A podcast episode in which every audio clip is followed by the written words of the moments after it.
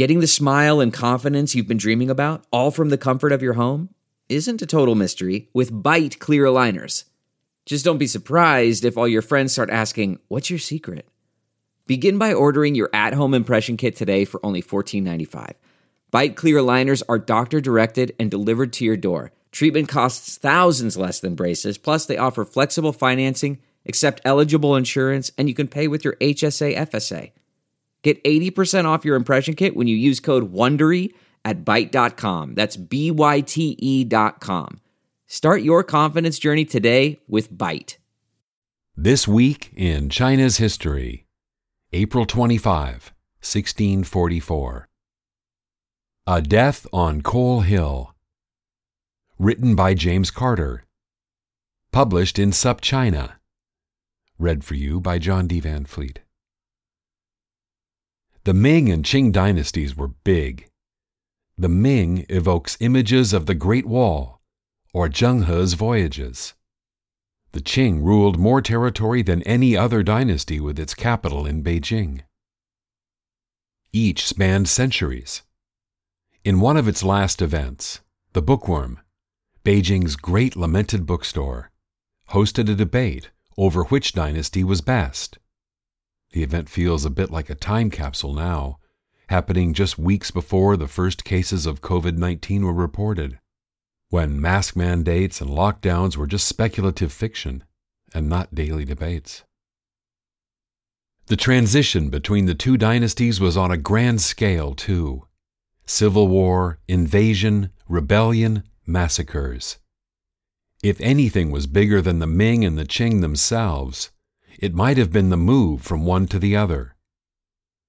A contemporary observer characterized the era, made famous as the title of Lin Struve's book, as China in Tiger's Jaws. But the moment that the Ming fell was not the arrival of Manchu troops or the burning of the Forbidden City, though these were certainly part of the cataclysm. On the date that corresponds to April 25, 1644, a man ascended the pile of fill just north of the Forbidden City and took his life, alone. That man was, of course, the last ruler of the Ming, born Zhu Youjian and reigning as the Chongzhen Emperor.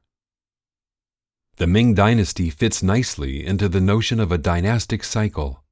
Strong, competent emperors define the start of the dynasty, but as time goes on, rulers become complacent and distracted until, the theory goes, the later emperors neglect their duties to the peril of their domain. Powerful rulers like the Hongwu and Yongle emperors defined the early Ming, while its later years were typified by the dissipated Wanli or short-lived Taichang. Of course, the dynastic cycle is a predetermined pattern, with the facts adapted to fit the needs of the formula.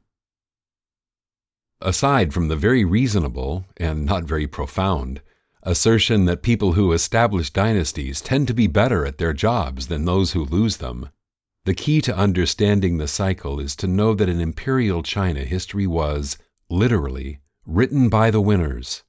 Each dynasty was expected to compile a history of the preceding dynasty.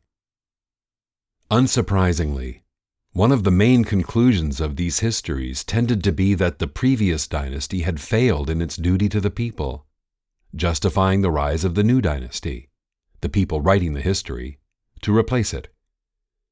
Those dynastic histories form a master narrative that can be hard to combat. So it's no surprise that the Chongzhen Emperor and his immediate predecessors came in for criticism. Corrupt, weak, vain, distracted, or just simply incompetent, the last few Ming emperors are the prime example of dynastic decline. Surely they deserve some blame, but just some. As historian Tim Brooke puts it in his history of the Yuan and Ming, the troubled empire, we need to distinguish, quote, the actors on the Chongzhen stage from the stage itself, the environment. No emperor of the Yuan or Ming faced climactic conditions as abnormal or severe as Chongzhen had the misfortune of doing. Brooke characterizes this last emperor's reign as a slew, one of 9 in Yuan and Ming dynasties, defined by climactic challenges and their effects. The 1620s and 1630s were times of severe cold, widespread famine, and economic despair. The 1640s were the coldest decade in Russian history for half a millennium. Brooke contends this bitter cold not only shriveled the Ming economy, but pushed its eventual scourge, the Manchus, south in search of milder temperatures. The scale of disaster is hard to imagine, even in today's difficult times. A famine in 1632, an epidemic, smallpox, in 1633, and again in 1635. That same year, locusts decimated crops. Another epidemic in 1636. Drought began in 1637 and would outlast the Ming. Cannibalism was reported across North China. Disease broke out again in 1639. Brooke describes the era as the most prolonged series of disasters in more than 300 years. The natural catastrophes were interwoven with human ones. The Jurchens, renamed Manchus in 1635, waged war against the Ming from the northeast, further straining both the population and the government's resources. The military expenditures drained the treasury, and in response, the government increased demands for taxes, but no one had any money to give. Revenues cratered. Brooke records that 80% of the counties in China had stopped remitting any revenue to the central government at all. With little to lose, people rose up in rebellion.